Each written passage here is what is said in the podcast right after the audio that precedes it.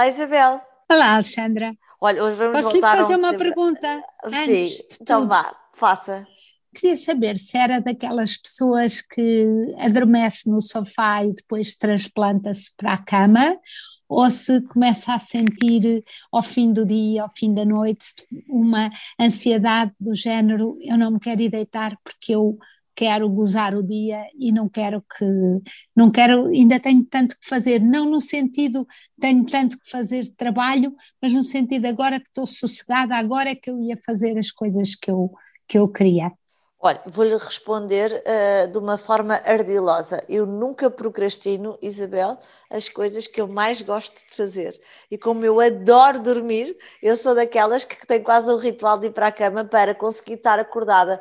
Só aqueles segundos, aqueles poucos segundos de, de- de tomar consciência do feliz que eu estou, porque estou na cama. Eu sou das que dorme 8 a 9 horas religiosamente por, eh, por noite. Mas eh, falamos disto porquê, Isabel? Conte-nos lá. Eu também quero estar lá às 8 ou 9 horas, mas tenho sentido uh, uma progressiva dificuldade em, ir, em me ir deitar.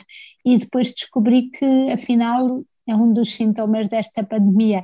É como se quando a casa estivesse em silêncio, mesmo que esteja a fazer uma coisa estúpida, como uh, ver uma rede social ou apagar mails, tenho aquela sensação de que hum, não posso acabar o dia.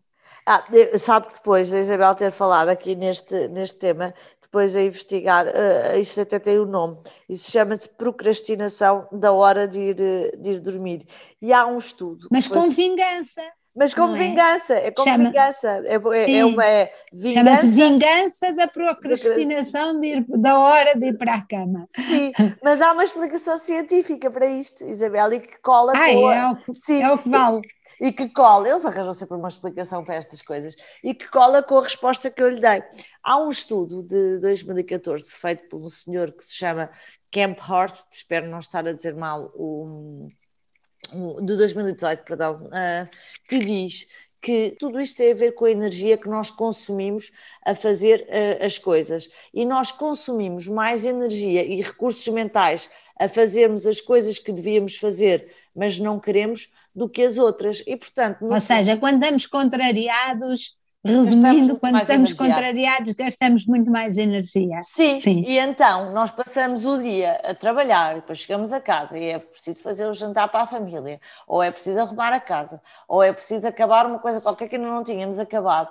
E isso consumiu-nos de tal maneira energia que nós, quando chega a hora de ir para a cama, que deveria ser uma coisa que devíamos fazer, pensamos: não, agora chega, eu não vou fazer aquilo que era suposto, eu vou fazer só o que me apetece. E depois isso paga-se duro de manhã. Uh, pelo menos eu sempre que, sempre que, que, que dou por mim a querer vingar-me de mim própria, é isso que me. Que Mas, me acontece. mas no fundo, no fundo é uma rebeldia, não é? No fundo é ah, mandaram em mim até esta hora e agora a esta hora eu já não quero obedecer a ninguém e vou fazer o que me apetece.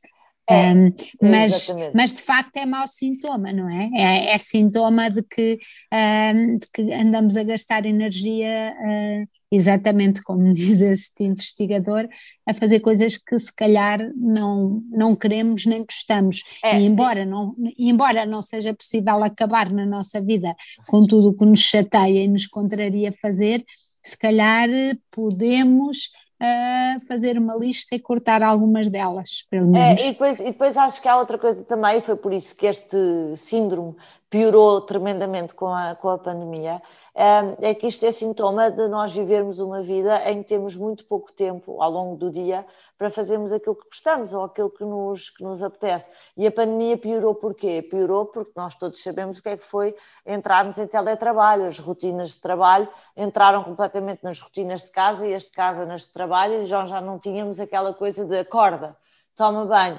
entra no carro, há uma paragem que dá para ouvirmos música, E ou uma rádio, ou um montra. podcast, ou uma coisa qualquer, ou, ver, ou se vamos a pé para o trabalho, hum, andar ainda um bocadinho a passear na rua, todos esses pequenos momentos ficaram completamente esmagados e então este síndrome da vingança, da procrastinação da hora de deitar ainda se agravou mais. Então, ah, como isto não parece estar a melhorar tanto como nós queríamos, mas pelo menos acho que vai melhorar o suficiente com a vacinação para pelo menos podermos passar um verão em que vamos cortando a rotina de trabalho com outras coisas mais agradáveis. Venha ele, venha ao verão, venham as férias.